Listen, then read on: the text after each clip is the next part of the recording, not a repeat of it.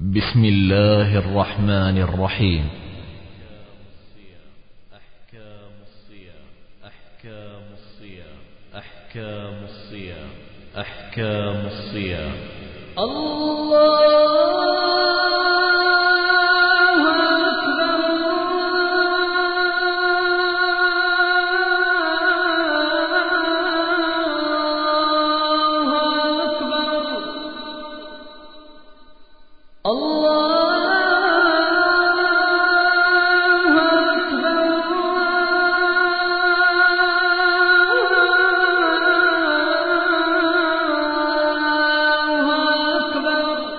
تسجيلات صدى الدعوة. بالدمام تقدم.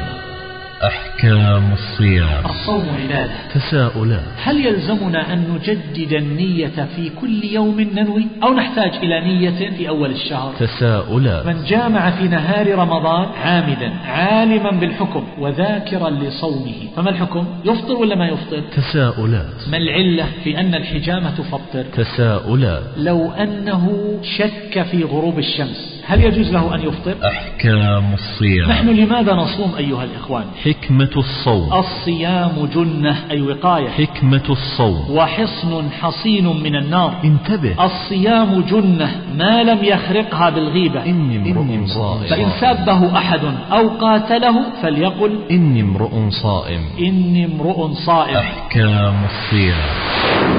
انتبه. رب صائم ليس له من صيامه إلا الجوع. حكمة الصوم. الصوم إنما شرعه الله عز وجل من أجل أن نحقق التقوى في نفوسنا. حكمة الصوم. التقرب إليه سبحانه وتعالى بهذا الصيام. حكمة الصوم. الصوم يحررنا من رق الشهوات ويضيق مجاري الشيطان. احذر إفساد صوم. أن نترك شهوة العين فلا يمتد النظر إلى الحرام. إفساد صوم. فإن هذا أمر يؤثر في صوم الإنسان. احذر إفساد صوم. ليس من العقل ولا من الدين أن يصوم البطن وتمتد العين وتسرح في النظر في الكاسيات العاريات. مهمة إبليس. بعض الناس أيها الإخوة تزداد شرورهم في رمضان وتزداد معاصيهم. مهمة إبليس. ومن الناس من تكون حاله كأنه قد أخذ على عاتقه مهمة إبليس لإضلال العباد وغوايتهم في هذا الشهر. أيها العاقل. فكر وأعمل عقلك كيف تريد أن تكون في هذا الشهر. شهر رمضان الذي أنزل فيه القرآن. غير معقول. غير المعقول أيها الإخوان. أن يتحول شهر القرآن وشهر الصيام. وشهر العبادة وشهر الرحمة أن يتحول إلى شهر للفوازير. غير معقول. وإلى شهر للبرامج الهابطة. والأفلام والمسلسلات. التي لا تزيدنا إلا غفلة وإعراضا وبعدا من الله عز وجل. الإمام مالك. الإمام مالك رحمه الله كان إذا دخل شهر رمضان أوقف درسه في الحديث. ونحن. ما نشتط في الاجتماع في الاستراحات وفي غيرها كما نشتط إذا دخل هذا الشهر. رغم أنفه رغم أنف امرئ أدرك رمضان فلم يغفر له. فرصة. من صام رمضان إيمانا واحتسابا غفر له ما تقدم من ذنبه. فرصة. ومن قام رمضان إيمانا واحتسابا غفر له ما تقدم من ذنبه. فرصة. ومن قام ليلة القدر إيمانا واحتسابا غفر له ما تقدم من ذنبه. أحكام الصيام. فلو أن الإنسان قال والله غدا احتمال أصوم واحتمال ما أصوم. هل يصح منه ذلك يا شيخ؟ غدا من رمضان وهو يعلم. نعم. يعلم. طيب لو جاء إنسان بعد صلاة الفجر وقال ها يا فلان قال والله أنا ناوي أني ربما أصوم وربما ما أصوم. قال اتق الله ومن أفطر يوما من رمضان من غير عذر لم يجزه صيام الدهر ولو صام. أين أنت وأين أنت من هذه الفضائل وكذا؟ قال لا حول ولا قوة إلا بالله أنا صائم خلاص بعد صلاة الفجر. يصح هذا الصيام؟ لا لا.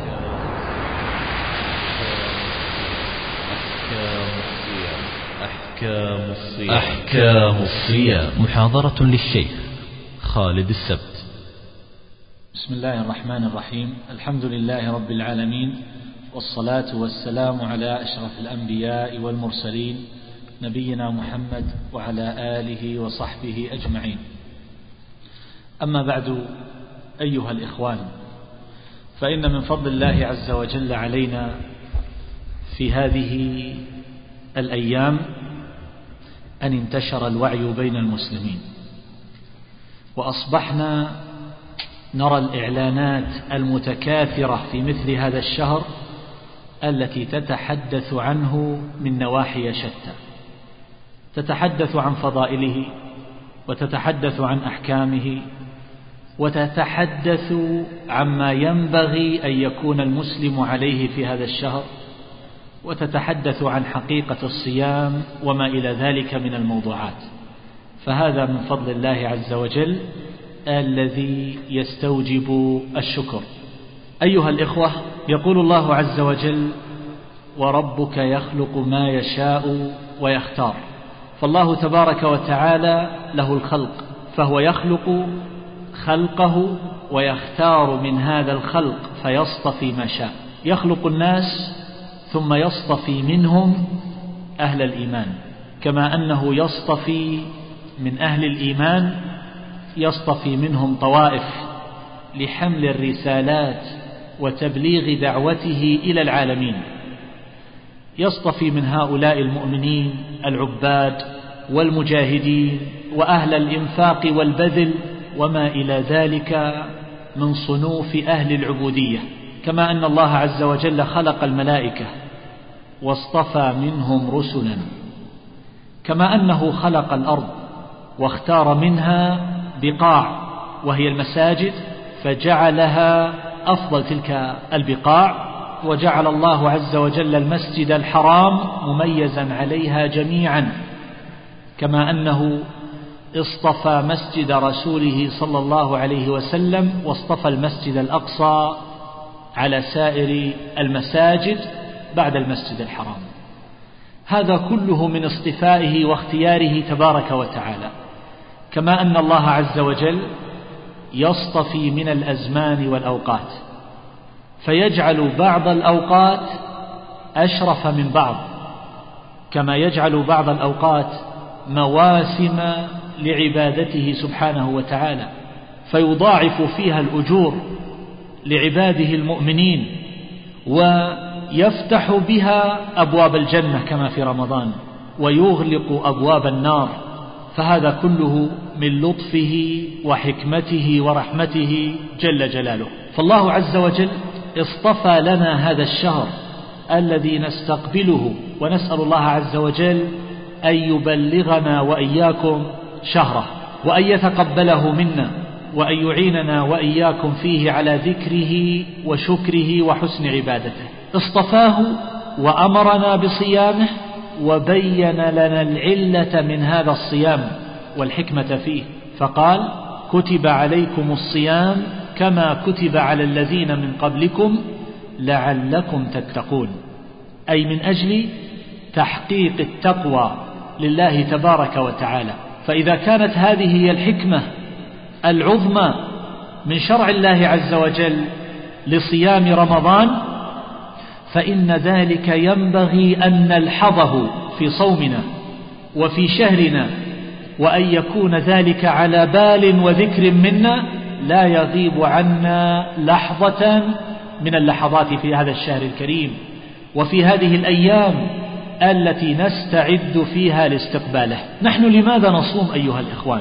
النبي صلى الله عليه وسلم يقول الصيام جنة أي وقاية الصيام جنة وحصن حصين من النار كجنة أحدكم من القتال.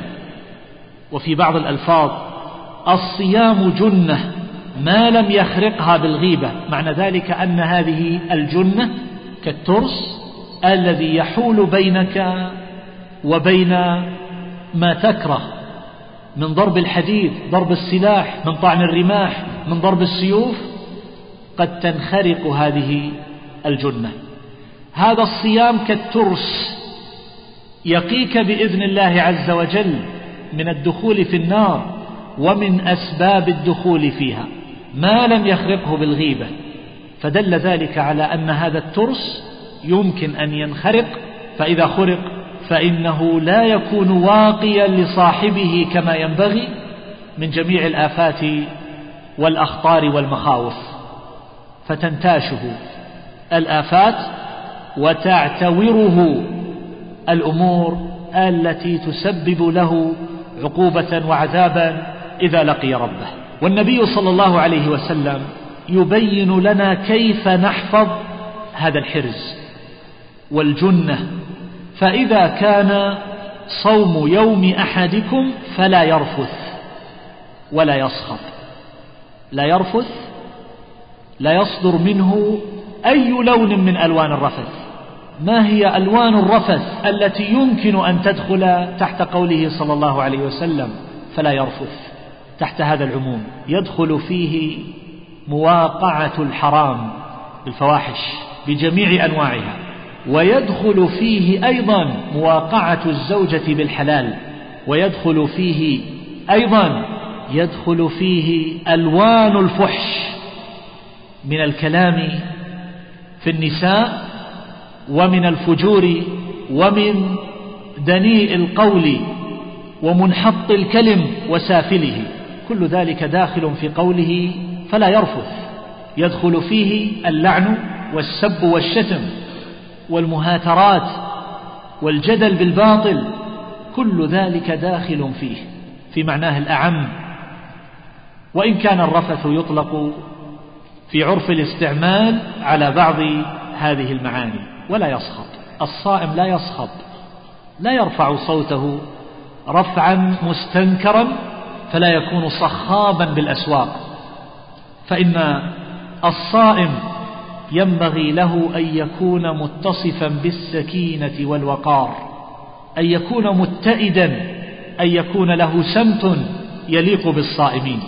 فإن حصل له عدوان يقول النبي صلى الله عليه وسلم فإن سابه أحد أو قاتله فليقل إني امرؤ صائم. وفي بعض الروايات الصيام جنة فلا يرفث ولا يجهل. لا يجهل بالقول ولا يجهل بالفعل. لا يفعل أفعال الجاهلين من الاعتداء على الناس في أعراضهم وأبدانهم وأموالهم لا يستهزئ بأحد لأن الذي يستهزئ بالناس إنما هو جاهل. وموسى صلى الله عليه وسلم لما قال لقومه إن الله يأمركم أن تذبحوا بقرة؟ قالوا أتتخذنا هزوا؟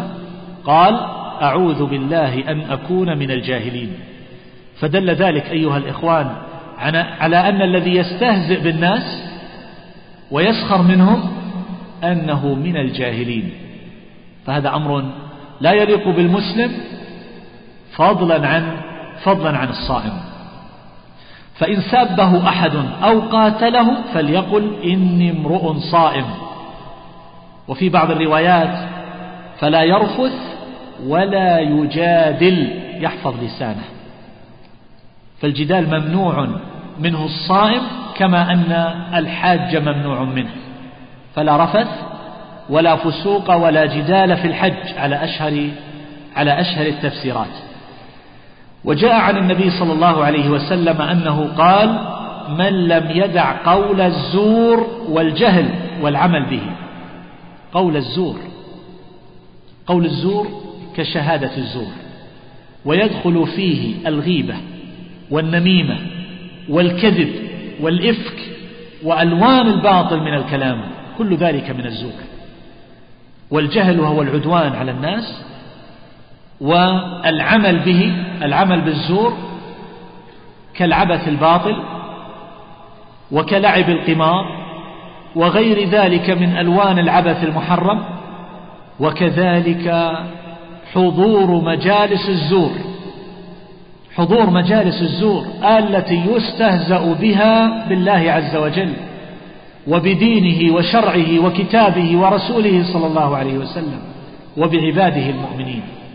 لا يجوز للإنسان أن يحضر تلك المجالس لا مباشرة ولا أن يتابع ذلك عبر شاشة في الإنترنت أو عبر شاشة في تلك القنوات الفضائية البائسة. فينبغي للإنسان أيها الإخوان أن يحفظ صومه. لا يصح بحال من الأحوال أيها الإخوة أن نصوم ثم نفطر على لون من الزور وأن نحضر مجالس الزور عند فطرنا. لنرى ألوانا من العبث العابث ونسمع ألوانا من قول الباطل والاستهزاء بدين الله تبارك وتعالى. من لم يدع قول الزور والجهل والعمل به فليس لله حاجة في أن يدع طعامه وشرابه. فدل ذلك على أن الصيام ليس المراد منه التجويع وإنما المراد منه أن تحقق التقوى في نفس في نفس الصائم. ولهذا قال النبي صلى الله عليه وسلم من لم يدع الخنا والكذب فلا حاجة لله أن يدع طعامه وشرابه. فليس الصيام كما قال النبي صلى الله عليه وسلم من الأكل والشرب إنما الصيام من اللغو والرفث. فإن سابك أحد أو جهل عليك فقل إني صائم إني صائم. ولهذا يقول عليه الصلاة والسلام رب صائم ليس له من صيامه إلا الجوع ورب قائم ليس له من قيامه إلا السهر.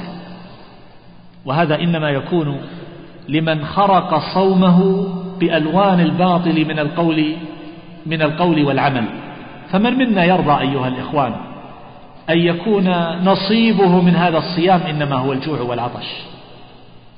وهذا يعني أن صومه مردود عليه وأنه لم يقبل.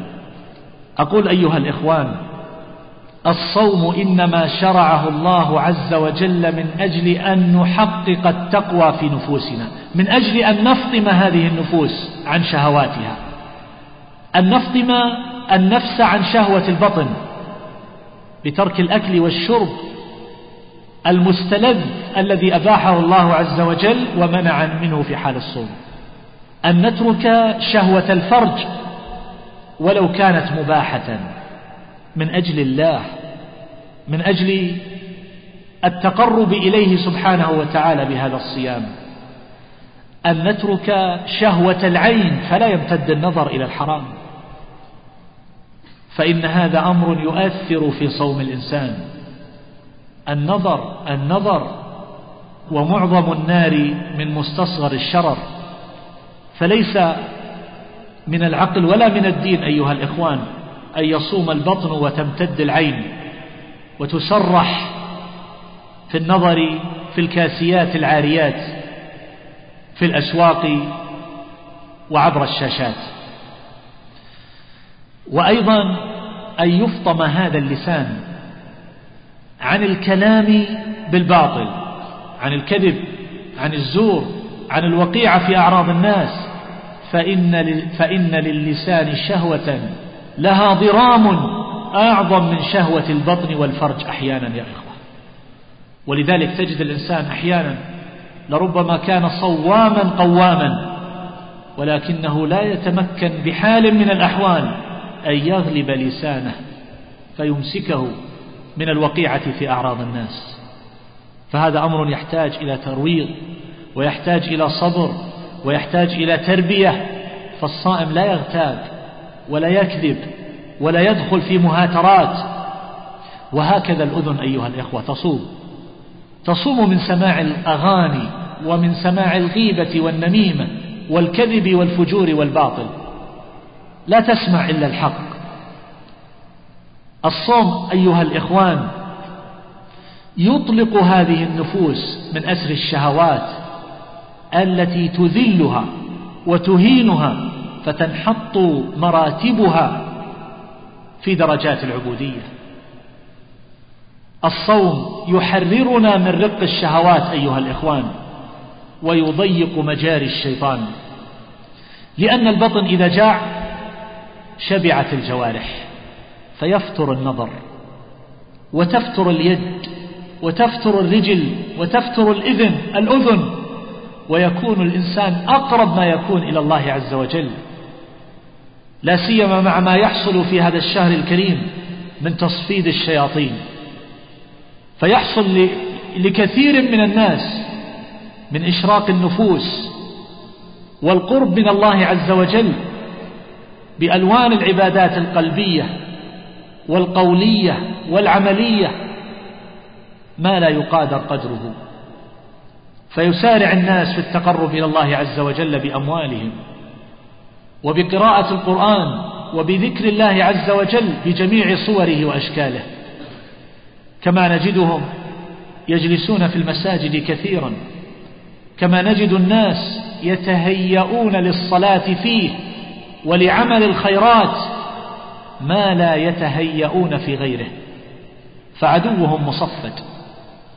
والجنة قد فتحت أبوابها والنار قد أغلقت أبوابها فتقربت الرحمة من المخلوقين من العباد فاشرأبت نفوسهم إليها فكانوا أقرب ما يكونون إلى الله عز وجل. وكان ذلك أحرى لقبول دعواتهم وهذا هو السر والله تعالى أعلم. في أن آية الدعاء أيها الإخوان ذكرت في وسط آيات الصوم. قد يتساءل الإنسان الله يذكر الصيام في سورة البقرة ثم يقول وإذا سألك عبادي عني فإني قريب أجيب دعوة الداعي إذا دعان فليستجيبوا لي وليؤمنوا بي لعلهم يرشدون. ثم يقول أحل لكم ليلة الصيام الرفث إلى نسائكم. إلى آخر ما ذكر الله عز وجل. فما معنى توسيط هذه الآية في ثنايا آيات الصوم؟ أخذ من ذلك بعض أهل العلم أن للدعاء مع الصوم مزية وأنه حري بأن يتقبل دعاء الإنسان فأكثروا فيه من الدعاء كيف لا؟ وقد قال النبي صلى الله عليه وسلم أخبرنا أن للصائم دعوة مستجابة وهذه الدعوة لا تحد بوقت. هي من أول صومه إلى آخره ولم يثبت عن النبي صلى الله عليه وسلم حديث صحيح في أن هذه الدعوة تكون عند الفطر. إنما الذي يكون عند الفطر إنما هي فرحة. للصائم فرحتان فرحة عند فطره وفرحة عند لقاء ربه. فيتحرى الإنسان الدعاء في حال السجود. وبين الأذان وبين الأذان والإقامة وفي غير ذلك. هذه أمور تحصل أيها الإخوان مجتمعة ولا تنكر. فحري بالعبد أن يستغل ذلك في إصلاح قلبه وعمله وحاله مع الله عز وجل وحفظ صيامه. وأن يفكر جيدا. أن يفكر جيدا. كيف سيكون حاله في هذا الشهر الذي سيستقبله بعد أيام؟ هل فكرتم في هذا أيها الإخوة؟ هل جلستم مع أنفسكم ومع أهليكم فتحاورتم في هذه القضية؟ نحن نحتاج إلى هذا التذكير. والله عز وجل يأمرنا بالتواصي بالحق والتواصي بالصبر. نحن بحاجة أيها الإخوان قبل هذه المواسم العظيمة ألا نفوت حظنا منها ثم نندم عند انقضائها على التفريط. وضياع الأوقات بما لا طائل تحته بل أحيانا بما يسخط الله عز وجل ويباعدنا منه. بعض الناس أيها الإخوة تزداد شرورهم في رمضان وتزداد معاصيهم ومن الناس من تكون حاله كأنه قد أخذ على عاتقه مهمة إبليس. لإضلال العباد وغوايتهم في هذا الشهر. فكر وأعمل عقلك كيف تريد أن تكون في هذا الشهر. من غير المعقول أيها الإخوان أن يتحول شهر القرآن وشهر الصيام وشهر العبادة وشهر الرحمة أن يتحول إلى شهر للفوازير وإلى شهر للبرامج الهابطة والأفلام والمسلسلات التي لا تزيدنا إلا غفلة وإعراضا وبعدا من الله عز وجل. ما علاقة هذا الشهر بالعبث واللهو واللغو؟ ما علاقة هذا الشهر أيها الإخوة بالسهر على غير القيام وقراءة القرآن؟ الإمام مالك رحمه الله كان إذا دخل شهر رمضان أوقف درسه في الحديث. أوقف درسه في الحديث ونحن ما نشتط في الاجتماع في الاستراحات وفي غيرها كما نشتط إذا دخل هذا الشهر. وإذا نظرت إلى حال الناس مع الأسواق وجدت أسواقا مكتظة بألوان البضائع من الأواني والمطعومات والمفروشات وألوان الملابس حتى الأثاث. وكأن الناس قد خلت بيوتهم سائر العام. على معصية الله عز وجل وتزجية الأوقات بلعب الورق ومشاهدة الباطل بجميع أنواعه. أين أنتم أيها الإخوان؟ أليس الإنسان له عقل يفكر فيه؟ كيف يضيع هذه المواسم؟ ولربما ازداد هذا العبث والتسكع في الأسواق في أفضل أيام الشهر في العشر الأواخر منه. هل يصح أن يقضى نهاره بالنوم والفتور والكسل وأن يقضى ليله باللهو والعبث؟ هذه أمور يحتاج أن نراجع نحتاج أن نراجع أنفسنا فيها. في رمضان أيها الإخوة ثلاث فرص من ضيعها فهو مضيع. رغم أنف امرئ أدرك رمضان فلم يغفر له. ثلاث فرص. من صام رمضان إيمانا واحتسابا غفر له ما تقدم من ذنبه. ومن قام رمضان إيمانا واحتسابا غفر له ما تقدم من ذنبه. ومن قام ليلة القدر إيمانا واحتسابا غفر له ما تقدم من ذنبه. فلا أقل من أن يصيب الإنسان واحدة من هذه الرحمات ومغفرة الذنوب إن أخطأ واحدة أو اثنتين. بعد ذلك أقول أيها الإخوان هذا الصوم فرض الله عز وجل فرضه الله عز وجل علينا في هذا الشهر الكريم. بل عده رابع أركان الإسلام. وكان أول ما شرع الصوم أن وجب على الناس صوم يوم واحد وهو يوم عاشوراء من شهر الله المحرم. ثم نسخ الله عز وجل ذلك بصيام رمضان وكان ذلك على التخير. من شاء صام ومن شاء أفطر وأطعم مكانه مسكينا. وعلى الذين يطيقونه فدية طعام مسكين.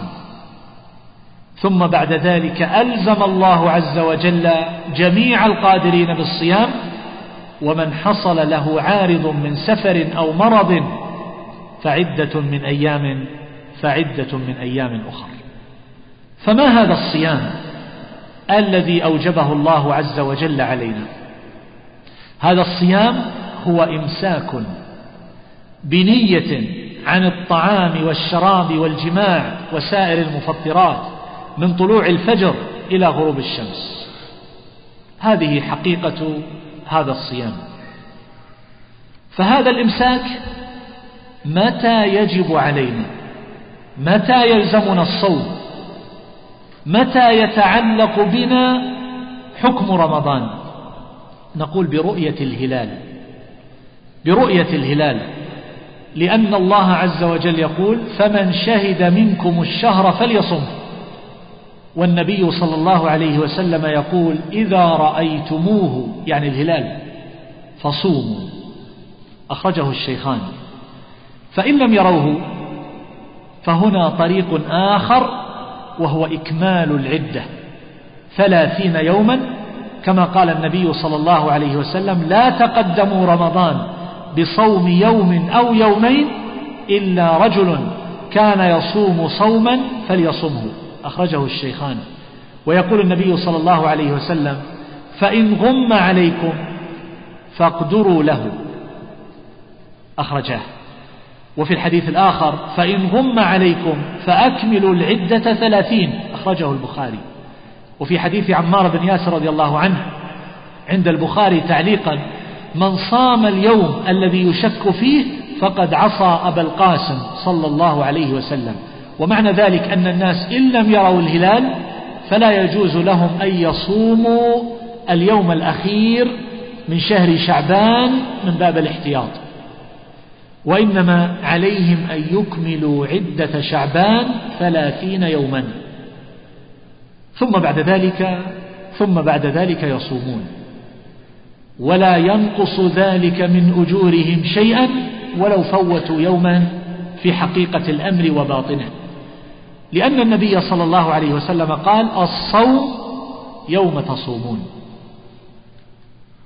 الصوم يوم تصومون. وقال صلى الله عليه وسلم يقول صلى الله عليه وسلم شهرا عيد لا ينقصان. ومن أشهر تفسيرات هذا الحديث أن الناس إن أخطأوا فصاموا تسعة وعشرين يوما فإن أجرهم يكون على التمام. فلا داعي للأسف لما فات بطريق بطريق الخطأ. وما المعتبر في ذلك؟ إذا رآه أهل ناحية فهل يجب على جميع الناس أن يصوموا؟ من أهل العلم من يقول نعم. إذا رآه أهل ناحية وجب على جميع المسلمين أن يصوموا في مشارق الأرض ومغاربها لأن النبي صلى الله عليه وسلم قد خاطب الأمة بقول صوموا لرؤيته وأفطروا لرؤيته قالوا هذا خطاب لجميع الأمة. ومن أهل العلم من قال من فرق وقال بأن هذا لمن كانوا في تلك الناحية. واعتبر هؤلاء اختلاف المطالع. ويدل على ذلك ما جاء عن ابن عباس رضي الله تعالى عنهما كما في صحيح مسلم عن كريب أن أم الفضل بنت الحارث بعثته إلى معاوية بالشام.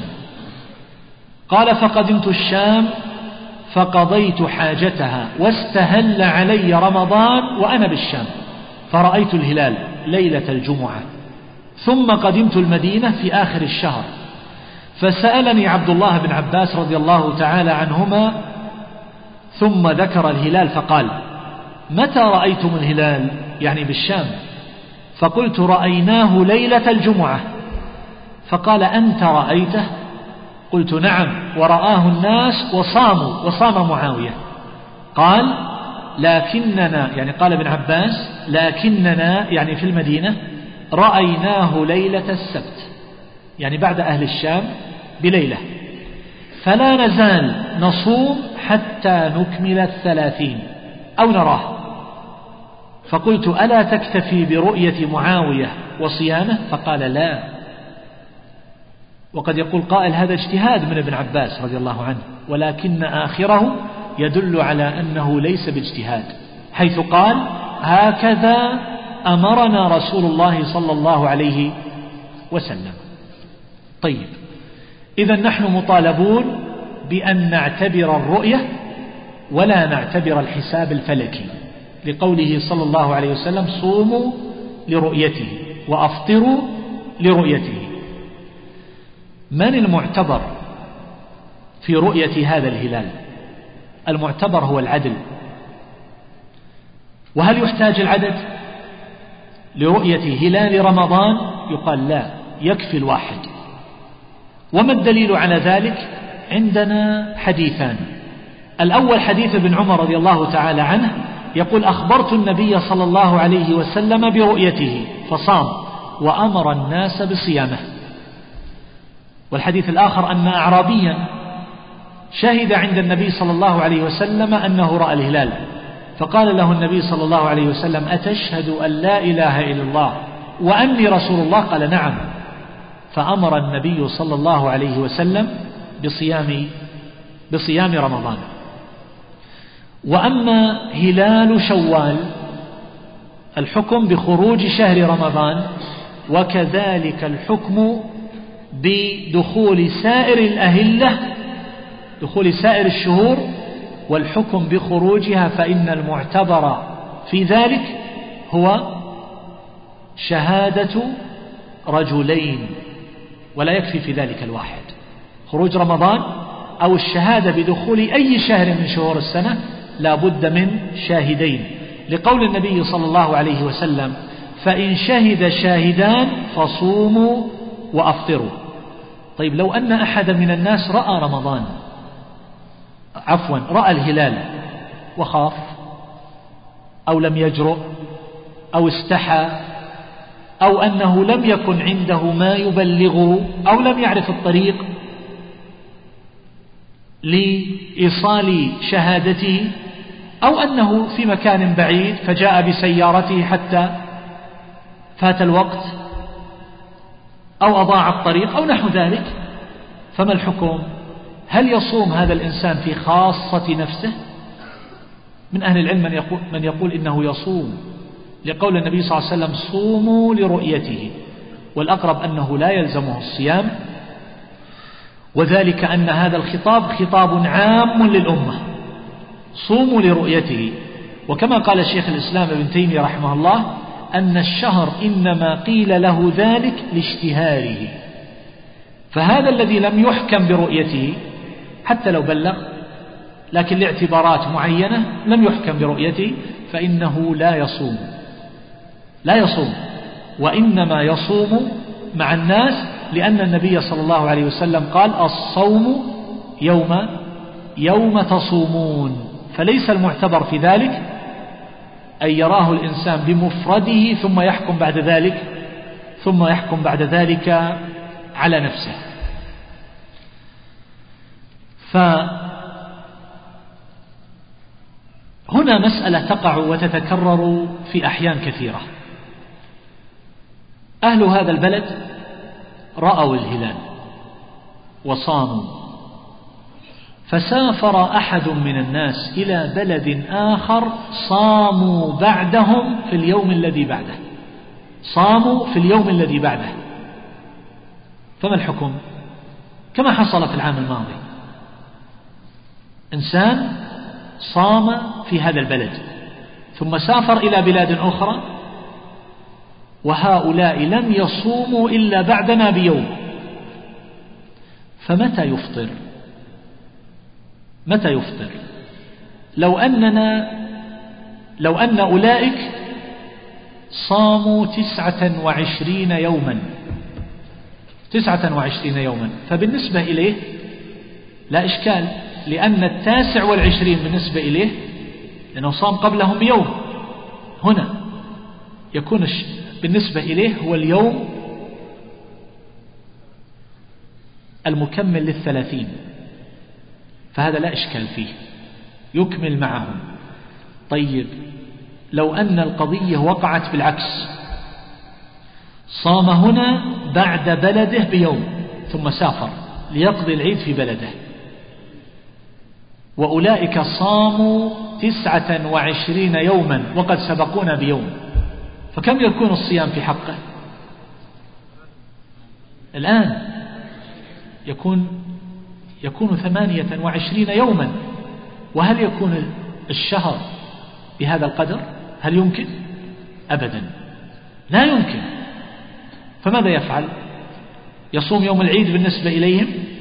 ظاهر الحديث الصوم يوم تصومون والفطر يوم تفطرون أنه يفطر معهم. لكن ما الذي يلزمه؟ القضاء. يقضي يوما بعد العيد. في أي وقت من أوقات السنة. وقته موسع. فهو قد فات عليه يوم لعذر. طيب لو عكسنا المسألة بصورة أخرى صام هنا ثم سافر إلى بلده. سافر إلى بلده. وقد صاموا قبلنا بيوم. صاموا قبلنا بيوم. وأكملوا العدة ثلاثين يوما. كم يكون صام يوم؟ الآن نحن هنا صمنا قبلهم بيوم. وسافر إلى بلده وأكملوا العدة ثلاثين. واحد وثلاثين يوما. وهل يكون الشهر واحد وثلاثين يوما؟ لا يمكن. فماذا يفعل؟ هل يفطر سرا قبلهم بيوم؟ من أهل العلم من يقول يفطر سرا لأن الشهر لا يكون واحدا وثلاثين يوما. لكن ظاهر الحديث الصوم يوم تصومون والفطر يوم تفطرون يقال لا يفطر. إنما يفطر مع أهل البلد. فحكمه حكمهم. طيب وهذا اليوم؟ وهذا اليوم لا يضيع أجره عند الله عز وجل. لا يضيع أجره مع أن الشهر لا يزيد على ثلاثين لا يزيد على ثلاثين يوما. طيب. لو أن هذا الإنسان في ليلة الصوم نام من عادته أن ينام مبكرا تأخر الخبر على هذا الإنسان فنام. ثم صلى الفجر ولم يلقى أحدا أو لم يخبر أو لا يعرف أحد أو كان مسافرا أو كان في الصحراء وفي الضحى أخبر أن هذا من رمضان. فماذا يعمل؟ هذا الإنسان على أحد حالين إما أن يكون قد أكل وشرب أو لم يأكل ولم يشرب. فإن لم يأكل ولم يشرب فالمترجح أن صومه صحيح ولا قضاء عليه. لا قضاء عليه. طيب والنية؟ لا صيام لمن لم يبيت الصيام من الليل كما سيأتي. نقول لم يعلم بذلك فكان ذلك عذرا له. طيب وما الدليل على هذا؟ الدليل على هذا لما أمر النبي صلى الله عليه وسلم الناس لزوما بصيام يوم عاشوراء لما كان مفترضا ماذا قال؟ قال أمرهم أن من أصبح صائما فليتم صومه. لاحظ ومن أكل أو شرب فليمسك بقية يومه. ولذلك ننتقل إلى الصورة الثانية الاحتمال الثاني أن يكون هذا الإنسان الذي لم يبلغه إلا في النهار أنه أكل وشرب. فما الحكم؟ من أهل العلم من يقول كما قال النبي صلى الله عليه وسلم في صيام عاشوراء يمسك ويتم بقية يومه ولا يضره ولا يقضي. وهذا هو ظاهر الحديث في أمر النبي صلى الله عليه وسلم بصيام يوم عاشوراء. أليس كذلك؟ يمسك ويتم بقية يومه مع أنه أكل وشرب بنص الحديث. وهذا هو اختيار الشيخ تقي الدين ابن تيمية رحمه الله. ومن أهل العلم وهم كثير يقولون لا يمسك. لماذا يمسك؟ قالوا لحرمة الشهر.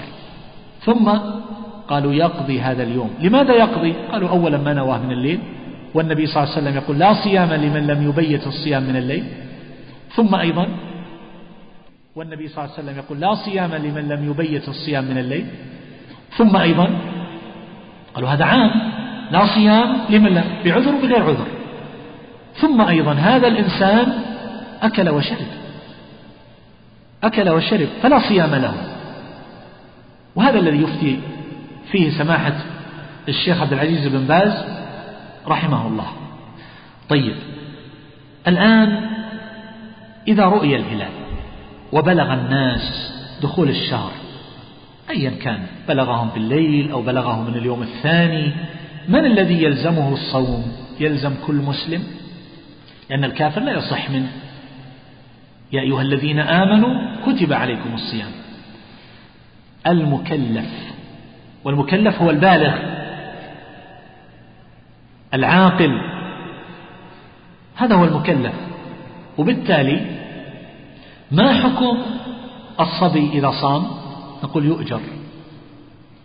يؤجر. وينبغي أن نعود الصغار على الصيام. الصحابة رضي الله عنهم كانوا يصومون الصغار. وإذا جاعوا أعطوهم ما يلتهون به من اللعب إلى غروب الشمس. فينبغي أن نعود الصغار ومن الخطأ أن نقع فيما يقع فيه بعض الناس من باب الشفقة ينهى صغاره عن الصوم رأفة بهم. لا الرأفة بهم أن تعودهم على العبادة. لا سيما إذا كانوا يقبلون عليها ويتحمسون ويتحمسون لذلك. طيب المكلف إذن الصغير يصح منه الصوم ولا يجب. طيب من بلغ أثناء النهار ماذا عليه؟ ماذا عليه؟ هذا إما أن يكون قد صام من أول النهار صائم لكنه لم يبلغ فصيامه صحيح. صيامه صحيح ولا يقضي. طيب لو أنه أكل أو شرب ثم بلغ أثناء النهار هذا متصور أنه يبلغ أثناء النهار ولا غير متصور؟ متصور. بلغ أثناء النهار وقد أكل أو شرب. فعلى قول شيخ الإسلام ومن وافقه أنه يمسك بقية اليوم ولا قضاء عليه لأن التكليف تعلق به في تلك الساعة. وعلى قول كثير من أهل العلم أنه يمسك حفظا لحرمة الشهر ولكنه يقضي يوما يقضي يوما مكانه. طيب مكلف. هذا الإنسان المكلف. طيب العاقل هو المكلف العاقل البالغ. طيب إذا كان قد جن أصابه الجنون ذهب عقله بالجنون تأتي حالات نوبات من الجنون فإن كان هذا الجنون لوقت محدد يعرض له في النهار مثلا فصومه صحيح. يجن ساعة ساعتين ثم يفيق. فهذا لا إشكال. صومه صحيح. طيب لو أنه جن قبل الفجر إلى المساء إلى الليل إلى بعد غروب الشمس فما الحكم لا صوم له. وهل عليه القضاء؟ الجواب لا. لماذا؟ لأنه غير مكلف. رفع القلم عن ثلاثة. طيب لو أنه أغمي عليه أغمي على هذا الإنسان إذا كان هذا الإغماء في وسط النهار أو في أثناء النهار أغمي عليه ساعة ساعتين ونحو ذلك فصومه صحيح. طيب لو أغمي عليه من قبل الفجر إلى بعد إلى بعد غروب الشمس فما الحكم؟ هذا لا يعتبر لا يعتبر صومه لا يعتبر صومه. وبالتالي فإنه فإنه لا يعد صائما مع أنه لم يأكل ولم لم يأكل ولم يشرب. طيب هل يلزمه القضاء هذا المغمى عليه ليوم كامل؟ الجواب؟ الجواب نعم. هذا القادر هذا المكلف. المكلف القادر. القادر انتفاء القدرة إما أن يكون ذلك مؤقتا بوقت أو أن يكون ذلك مستمرا دائما. فالمؤقت بوقت ما حكمه؟ إنسان غير قادر بمعنى أنه مريض ثم يرجى له البرع فنقول يفطر كان مريضا أو على سفر فعدة من أيام أخر يقضي. وإذا كان العجز مستمرا لا يرجى برء هذا الإنسان فماذا يصنع؟ نقول يطعم. وله طريقتان في الإطعام. إما أن يطعم كل يوم بيومه. يطعم كل يوم كما يطعم في الكفارة اليمين. يطعم كل يوم مسكين. إما أن يعطيه الطعام جاهزا أو غير مطبوخ أو أنه يدعو المساكين هؤلاء في آخر الشهر على عدد الأيام أيام الشهر سواء كانت تسعة وعشرين أو ثلاثين ثم يطعم هؤلاء يعشيهم أو يغديهم أو نحو ذلك. فله أن يؤخر كما ورد ذلك عن أنس بن مالك رضي الله تعالى عنه. طيب لو أنه حصل له عذر لأن, لأن هذا الإنسان نقول هو المسلم الذي يجب عليه الصوم المسلم العاقل يعني المكلف العاقل البالغ القادر من غير مانع من غير مانع. المانع مثل ماذا؟ مثل الحيض والنفاس. وهل الاستحاضة من الموانع؟ الجواب لا لأن المستحاضة تصوم ولا إشكال وإنما الحي طيب من زال عنه المانع أثناء النهار؟ المرأة انقطعت عنها عادتها وقت صلاة الظهر أو النفساء ارتفع عنها الدم وقت صلاة الظهر. فما الحكم؟ كثير من أهل العلم يقولون يمسك تمسك هذه المرأة إلى بقية اليوم. ثم ماذا؟ يقولون تقضي يوما مكانه. لماذا تمسك؟ قالوا لحرمة الشهر. ولماذا تقضي؟ قالوا لأنها لم تصم يوما كاملا ولم تنوي الصوم من الليل. وهذا الذي كان يفتي فيه الشيخ عبد العزيز بن باز رحمه الله نعم. ومثل شيخ الإسلام وجمع من أهل العلم يقولون بأن هذا لا دليل عليه ولكنه لا يفطر مجاهرة لئلا يساء الظن به فقط وإلا هذا معذور. وكذلك المسافر إذا قدم في النهار الآن هذا إنسان مسافر ومفطر فقدم وقت الظهر مثلا فما الحكم؟ هؤلاء أولئك يقولون يمسك بقية اليوم ولا يعتد به ويقضيه والأقرب أنه يأكل ويشرب ويكون مفطرا لكن لا يظهر ذلك لئلا يساء الظن لئلا يساء الظن به.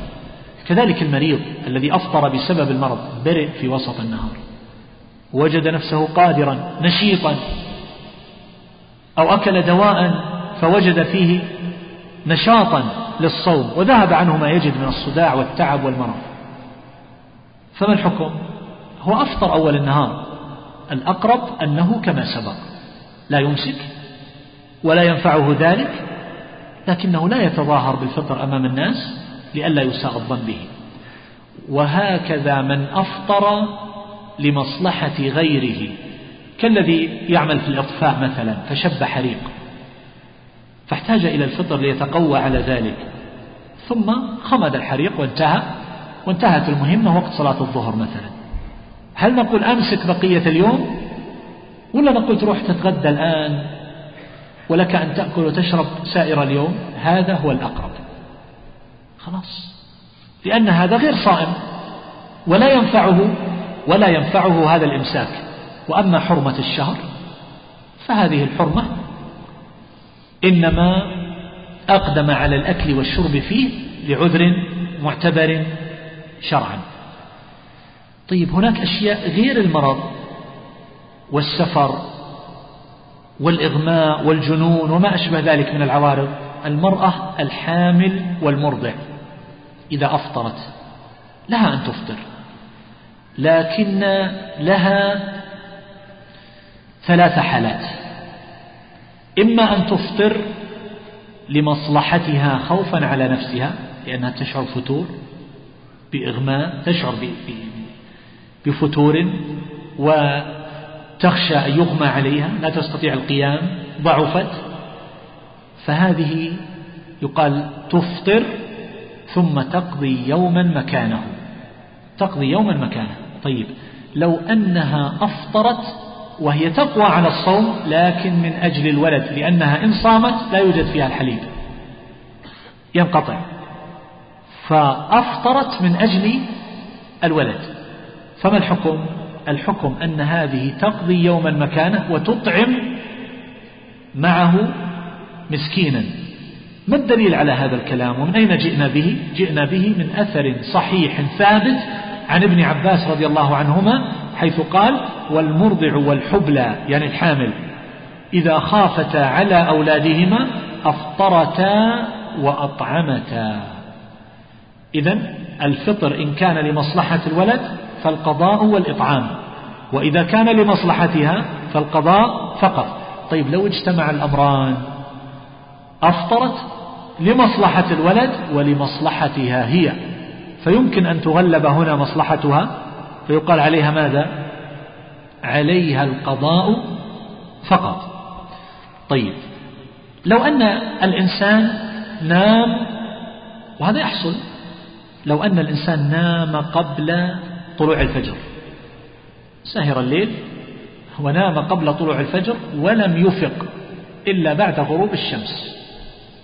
فما الحكم؟ طبعا هذا تفريط ولا يجوز للإنسان يترك الصلوات لكن نتكلم عن حكم الصوم هنا. هل يصح أو لا يصح؟ نائم من قبل الفجر إلى بعد غروب الشمس. لم يشعر بالصوم. نقول صومه صحيح. ولا قضاء ولا قضاء عليه. الآن الصوم عبادة ويحتاج إلى نية والنبي صلى الله عليه وسلم يقول إنما إنما الأعمال بالنيات. وتحدثنا عن هذا الإنسان الذي بلغه الصوم في الضحى وعن الصور والاحتمالات التي تقع له. فما الذي يلزمنا في هذا الباب؟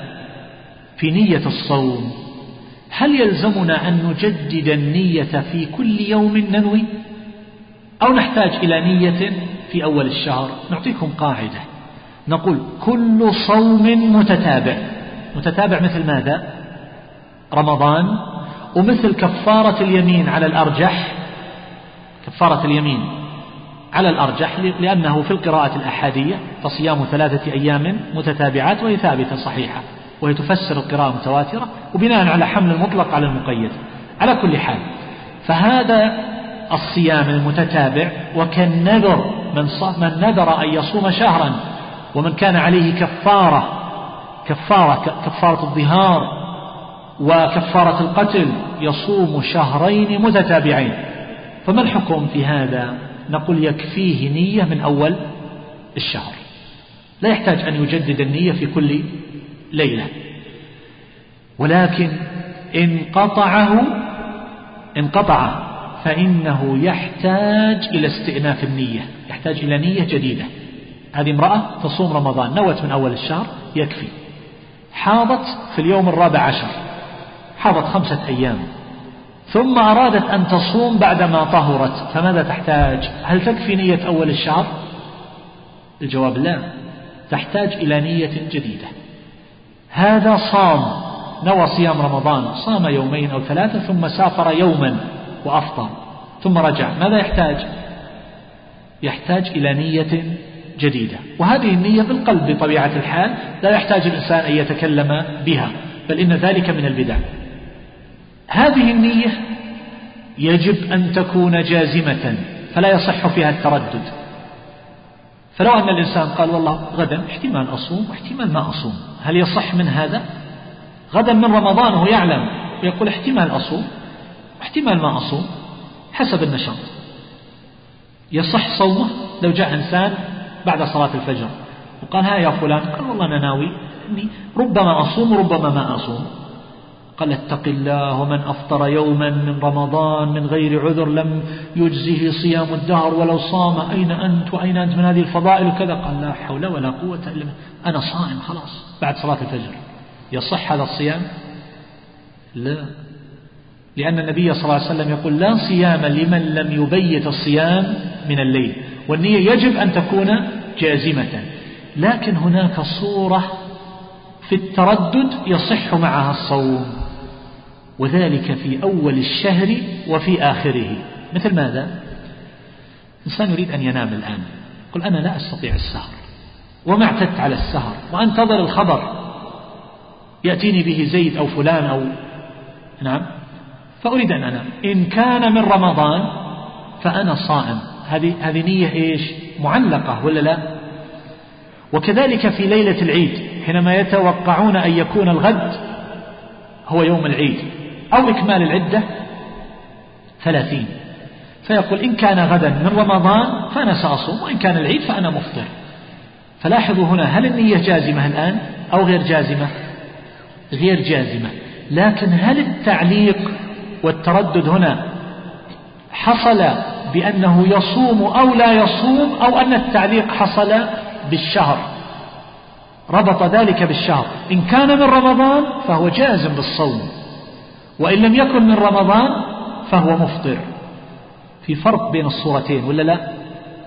فمثل هذا يصح معه الصوم لأن التعليق لم يكن التردد في الصيام من أصله وإنما التردد والتعليق إنما هو بدخول بدخول الشهر فأناط ذلك فيه فإن دخل الشهر فهو صائم. هذا جازم الآن بالنية. وبالتالي فإن هذا الصوم صحيح ولا إشكال ولا إشكال عليه. وهذا اختاره كثير من أهل العلم ومنهم شيخ الإسلام ابن تيمية رحمه الله تعالى. طيب هذا الإمساك بنية عن ماذا؟ عن الطعام والشراب والجماع. هذه الأمور الثلاثة هي أصول المفطرات. سائر المفطرات ترجع إلى هذه الأمور الثلاثة وهي المذكورة في آية الصيام في قوله تبارك وتعالى فالآن باشروهن. هذا إيش؟ الجماع. وابتغوا ما كتب الله لكم وكلوا واشربوا. فهذه الأمور الثلاثة هي المذكورة في هذه الآية وهي أصل يرجع إليه جميع أنواع المفطرات. أولها الأكل. حقيقة الأكل المعروفة إذا قيل فلان أكل هو إدخال الشيء إلى المعدة عن طريق الفم. هذا هو الأكل. نعم. هذا هو الأكل. سواء كان ذلك المأكول نافعا كما لو أكل الفاكهة. أو كان ضارا كما لو أكل الخنزير والميتة أو الحشيشة والمخدرات أكرمكم الله عز وجل. أو كان ذلك لا ينفع ولا يضر. لو أكل خرقة خذ قطعة خرقة وأكلها. لا تضر ولا تنفع. فما الحكم؟ نقول هو مفطر في الحالات الثلاث. طيب هذا الأكل الذي يكون عن طريق الفم كما قلنا نعم ما الذي يلحق به؟ ما الذي يلحق به؟ بالأكل الاستعاض. الاستعاض. ما هو الاستعاض؟ هو دخول شيء عن طريق الأنف إلى الجوف. مثل أجارنا الله وإياكم وعافانا وعافى مرضى المسلمين مثل المرضى الذين يوضع لهم ذلك عن طريق الأنف عن طريق لي أهواز فيدخل إلى الجوف عن طريق الأنف. فما الحكم؟ ما هو عن طريق الفم؟ فنقول يلحق به. لماذا؟ لأن النبي صلى الله عليه وسلم كما جاء في حديث لقيط بن صبرة رضي الله عنه قال وبالغ في الاستنشاق يعني في الوضوء. إلا أن تكون صائما فقوله إلا أن تكون صائما يدل على أن دخول الماء من طريق الأنف إلى الجوف أنه يؤثر. يؤثر. وبالتالي يقال إن دخول الأشياء إلى الجوف عن طريق الأنف يفطر. يفطر. طيب البخار هو لم يأكل ولم يشرب. الآن الذي يعاني أحيانا من لربما اختناق بسبب الحمى أو نحو ذلك التهاب الشعب الهوائية لربما يوضع له ماء يسخن فيستنشق بخار الماء. ولربما عمد الإنسان بسرعة في حالة يجد فيها شيئا من الاختناق إلى السخان ثم أفرغ الماء الحار وجلس يستنشق. هذا الماء فما الحكم؟ يفطر. لماذا؟ لأنه في الواقع يستنشق بخار الماء. فبخار الماء هذا يتحول إلى إيش في داخل الجوف؟ إلى ماء. يتحول إلى ماء. الآن البخار لو قلت بيدك هكذا فوق القدر الذي يغلي ماذا تجد في يدك؟ البلل. فمثل هذا يفطر. بخار الماء. بخار الماء. وما يوضع فيه من الأدوية. أيضا كل ذلك يفطر. طيب هذا الآن هناك أشياء تدخل عن طريق الفم. الآن لو أنه هذا الإنسان مريض فوضع له منظار منظار فهل يفطر؟ هل هذا أكل أو شرب؟ نقول المنظار من حيث هو ليس بأكل ولا شرب ولا في معناه أنه يدخل ويخرج فلا يفطر. لكن هنا ملحظ آخر. هذا المنظار هل يدخل بمجرده أو أنه يوضع عليه أشياء؟ يوضع عليه دهانات من أجل أن يسلك في المريء أليس كذلك؟ فهذه الأشياء التي توضع عليه تعلق وين؟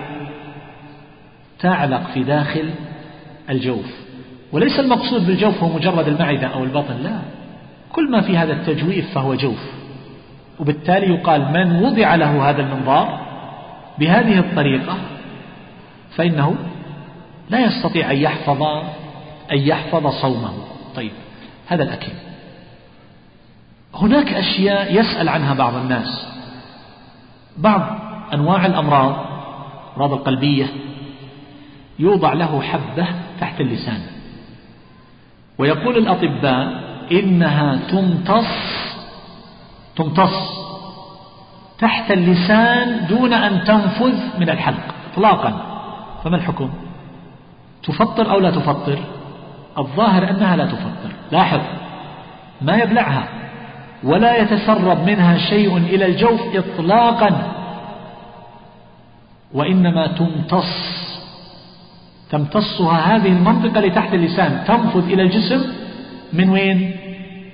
من تحت اللسان. فمثل هذه لا تفطر لا يبتلعها ولا يتسرب منها شيء إلى جوفه. انتبهوا. فهذه لا تفطر كذلك ما يوضع من بعض أنواع العقاقير التي توضع على الجلد فيمتصها الجلد.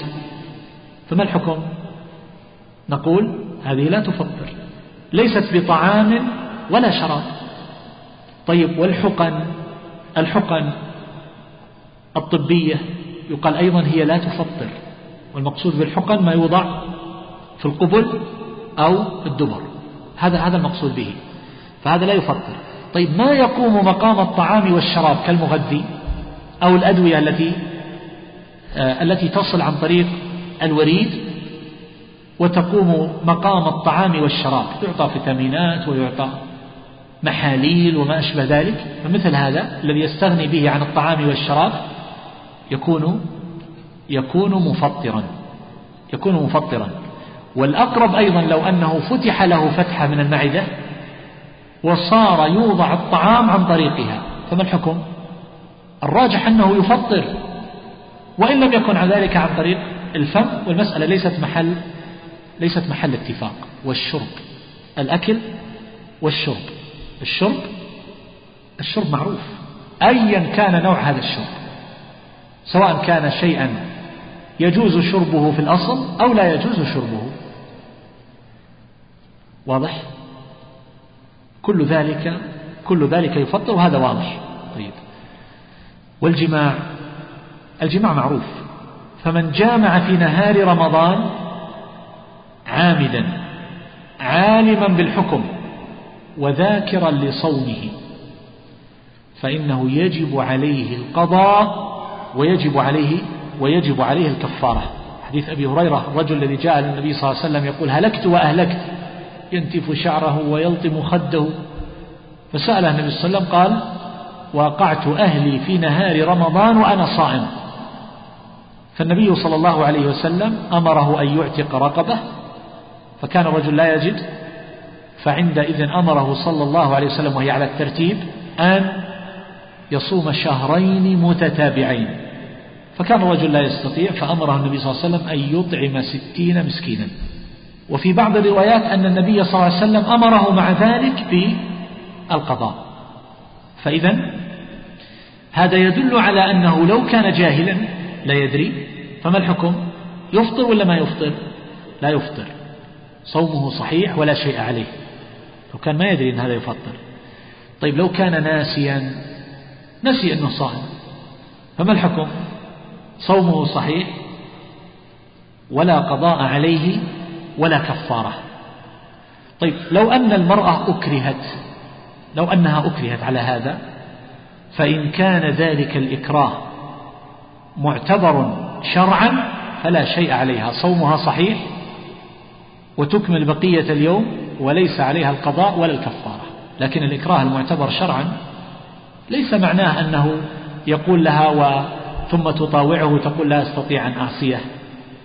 ليس هذا إكراه.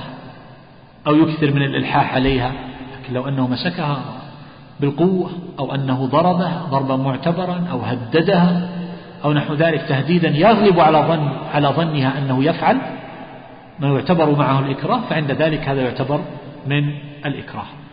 عرفنا الآن الأكل والشرب وما يلحق بهما والجماع. الجماع لا يلحق به شيء من جهة الكفارة لكن يلحق به من جهة أنه يفطر كل استنفاذ للشهوة بأي طريق؟ إذا كان عالما عامدا ذاكرا ذاكرا لصومه. لما جاء في حديث أبي هريرة عن النبي صلى الله عليه وسلم يدع طعامه وشرابه وشهوته وشهوته من أجلي وهو مخرج في الصحيحين. وقاسه أيضا بعض أهل العلم على القيء والحجامة كما سيأتي.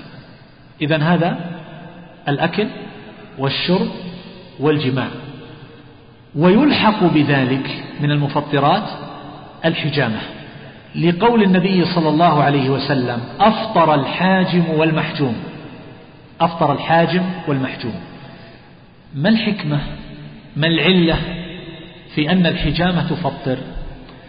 إذا قلنا إن العلة تعبدية غير مدركة فنقول الحجامة تفطر فحسب. ولا يقاس عليها أي لون من إخراج الدم سواء عن طريق الفصد والفصد هو قطع شق العرق عرضا أو الشرط وهو شق العرق طولا. وهذه من ألوان العلاجات ولا زالت موجودة إلى اليوم وهي معروفة عند العرب. فإذا قلنا إن العلة تعبدية فما يقاس إخراج التبرع بالدم ولا التعمد إخراج الدم بأي طريق بالشرط أو الفصل أو غير ذلك. وإذا قلنا بأن العلة مدركة وهذا هو الأقرب وذلك لما يحصل بسببه من الفتور إذا خرج الدم. فيقال كل إخراج للدم عمدا كل إخراج للدم عمدا يحصل به هذا الفتور لأنه كثير فإنه يفطر. ومن هنا نعلم أن مجرد تحليل الدم غير مفطر. ونعلم أن الجراحة التي تصيب الناس في حال الصوم ولو خرج دم كثير أن ذلك لا يفطر. إذا ما الذي يفطر؟ إخراج الدم الكثير الذي يحصل به فتور. إخراجه عمدا. طيب. فيقاس عليه التبرع بالدم. وأما الحاجم فلماذا يفطر؟ من قال بأن العلة تعبدية؟ قال خلاص هو يفطر. ومن قال بأن العلة مدركة أن الحجامة قديما إلى عهد قريب. تعرفون أنتم مثل المحجن آه، آه، مثل مثل يعني مثل القعب. هذا الآلة التي يضعها الحجام ولها ولها مخرج في في رأسها مثل الكأس الصغير مثل هذا الكأس ومن هنا مثقوبة. فيأتي هذا الحجام ويضعها على موضع الحجامة ثم يمتص الهواء يمتص الهواء ثم يتركها مدة. فيجتمع الدم حتى يتكور تحت الجلد ثم يخرجها لأنه يسد هذا المنفذ بصمغة أو علك أو عصب أو نحو هذا. ثم بعد ذلك يفتح هذا المكان فتسقط ثم يشرطها بالموس ثم يضع هذا ثانية عليه ثم يشفط ما الذي يحصل له؟ لا يستطيع أن يتحرز من الدم فتتطاير أجزاء من الدم إلى جوفه ولهذا كان كسب الحجام خبيثا لأنه عمل مستقذر. يقارف فيه الإنسان أمور مستقذرة دم وأي دم بعد؟ الدم الفاسد. يمتص. فلا يستطيع التحرز من هذا. فيتطاير شيء من ذلك إلى جو فلا يستطيع الاحتراز وبالتالي كان مفطرا. طيب الآن تغيرت الحجامة. الآن إذا احتجم بطريق الآلات شفط الهواء بآلة أو عن طريق الإحراق يضعون آه، ورق أو نحو هذا في داخل الكأس ثم يحرق من أجل إحراق الأكسجين. فيحصل المقصود كما لو أنه شفط ذلك بفمه. دون أن يستعمل الفم. فما الحكم؟ إذا قلنا إن هذه العلة ما يتطاير إلى الجوف من الدم نقول هذا لا يفطر الحاجم. وبهذه الطريقة لا يكون كسبه خبيثا ولا تكون الحجامة من الأعمال الدنيئة. إذا قلنا إن العلة هو مقارفة ومعافسة النجاسات. واضح؟ لأن هذا الرجل لا يقارفها. والله تعالى أعلم. على كل حال النبي صلى الله عليه وسلم يقول أفطر الحاجم والمحجوم وحديث ثابت رواه عن النبي صلى الله عليه وسلم ثلاثة عشر صحابيا.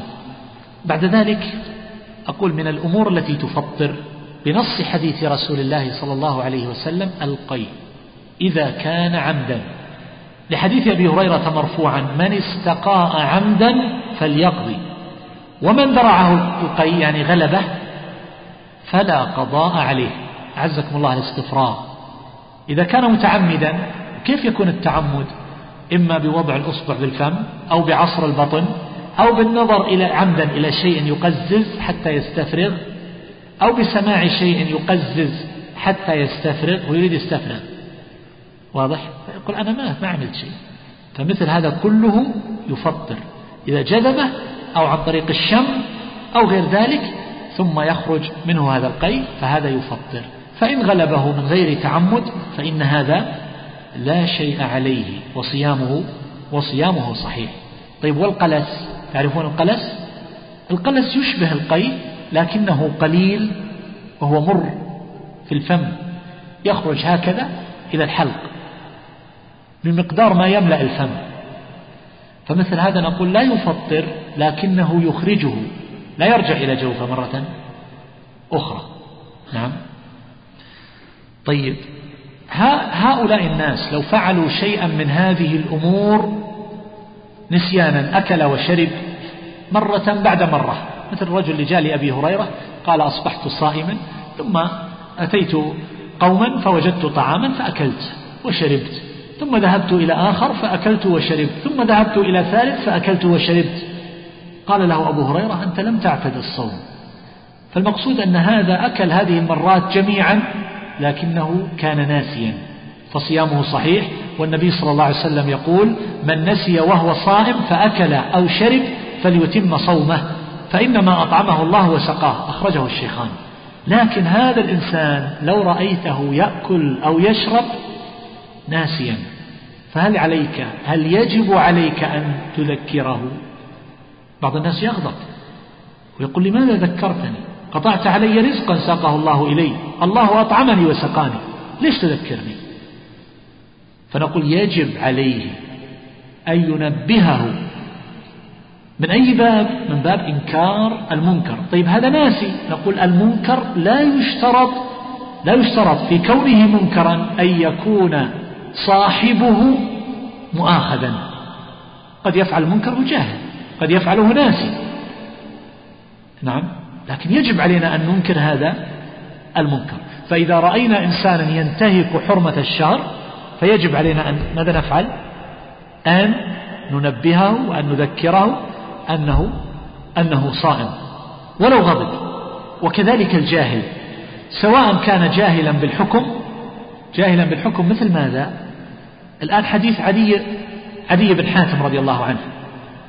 لما سمع قول الله عز وجل كلوا واشربوا حتى يتبين لكم الخيط الأبيض من الخيط الأسود من الفجر.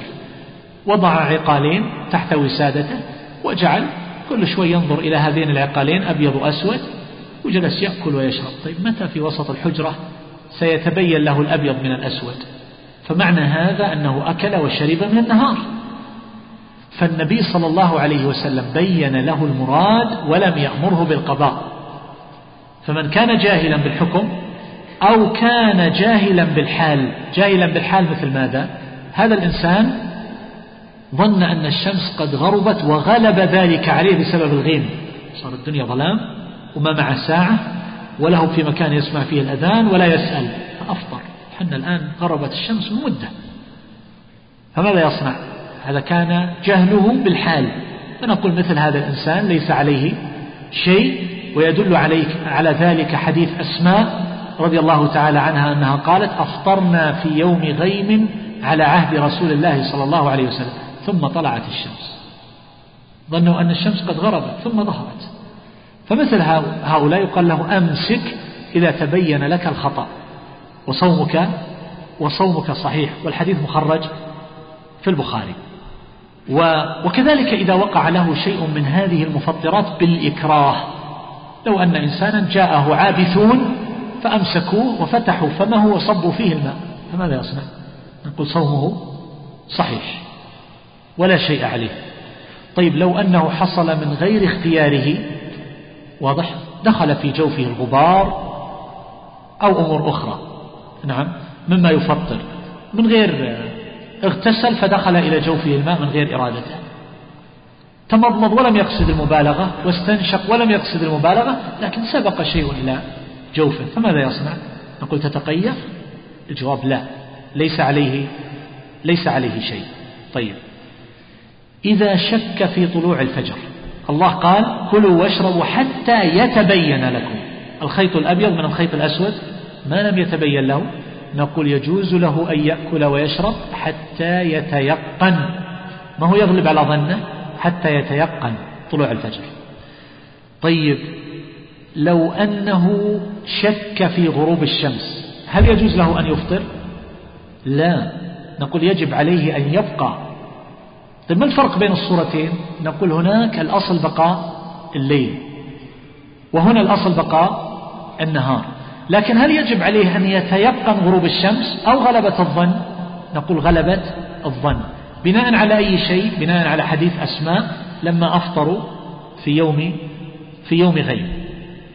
وما دخل عن طريق العين والأذن؟ هل يلحق بالطعام والشراب؟ كحل؟ قطرة العين؟ ولو وجد طعمها في الحلق؟ نقول لا. لأن ذلك ليس بمنفذ للطعام ولا للشراب. طيب البخور يتبخر نقول لا يتعمد استنشاقه لأن هذه هذا البخور هو عبارة عن أشياء تتطاير من هذه المادة التي تحترق. فلا يتعمد استنشاق ذلك لكن له أن يتبخر. له أن يتبخر. بعد ذلك أتحدث سريعا عن أحكام القضاء. إنسان عليه قضاء من رمضان. امرأة عليها قضاء رجل سافر عليه قضاء مريض عليه قضاء. نقول ينبغي للإنسان ألا يتطوع قبل القضاء. لكن لو أنه تطوع قبل القضاء صح تطوعه. في غير الست كما سيأتي. يصح تطوع لكنه مخطئ لأنه يجب عليه أن, يبر أن يبرئ ذمته في البداية. يسقط التبعة عن نفسه والمطالبة بالقضاء فيبادر إلى إلى الفرض ولا يقدم عليه النفل. طيب من كان عليه قضاء من رمضان؟ فهل يصح أن يصوم الست؟ الجواب لا لأن النبي صلى الله عليه وسلم قال من صام رمضان وهذا لم يصم رمضان. ثم أتبعه ستا من شوال.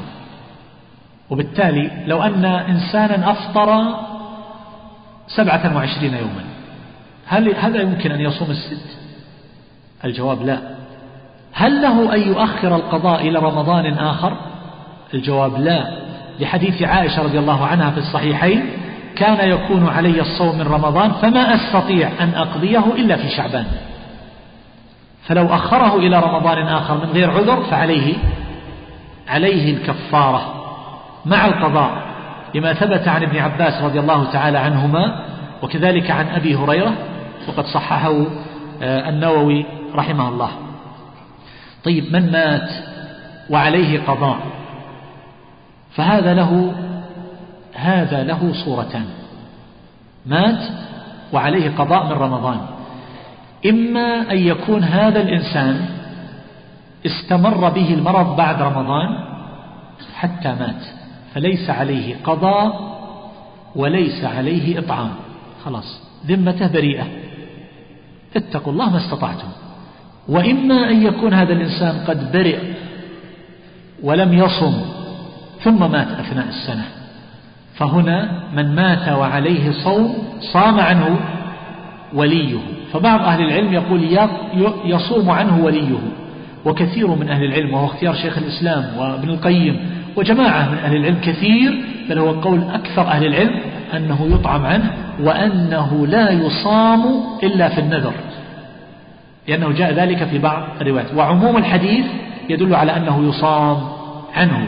لكن إذا بغى يحتاط الإنسان فإنه يطعم عن صوم رمضان. يطعم. مات وهو مستطيع للصوم في بعض أوقات السنة. يطعم عنه عن كل يوم مسكين. طيب هناك صورة أخرى. إنسان قد مرض مرضا لا يرجى برؤه ولم يطعم ثم مات. فماذا عليه؟ عليه الإطعام. فيخرجون ذلك عنه. ولا يصومون ولا يصومون عنه. طيب من قال له الأطباء إن هذا المرض لا يرجى برؤه فأفطر ثم صار يطعم عن كل يوم مسكين وبعد أربعة أشهر برئ. شفاه الله عز وجل فهل يلزمه القضاء؟ الجواب لا. لا يلزمه القضاء. هذه بعض أحكام القضاء وأسأل الله عز وجل أن يبارك لنا ولكم فيما سمعنا وأن يجعلنا وإياكم هداة مهتدين. صلى الله وسلم على نبينا محمد وعلى آله وصحبه. وأرجو أن تكون هذه الكلمات فيها إجابة عن عامة ما يدور بخلدكم. وختاما تقبلوا تحيات إخوانكم في تسجيلات صدى الدعوة بالدمام. الشارع التجاري حي أحد. هاتف وناسوخ. صفر ثلاثة ثمانية اثنان اثنان اثنان صفر خمسة صفر. شكر خاص للمهندس عبد الله أصوية. والسلام عليكم ورحمة الله وبركاته.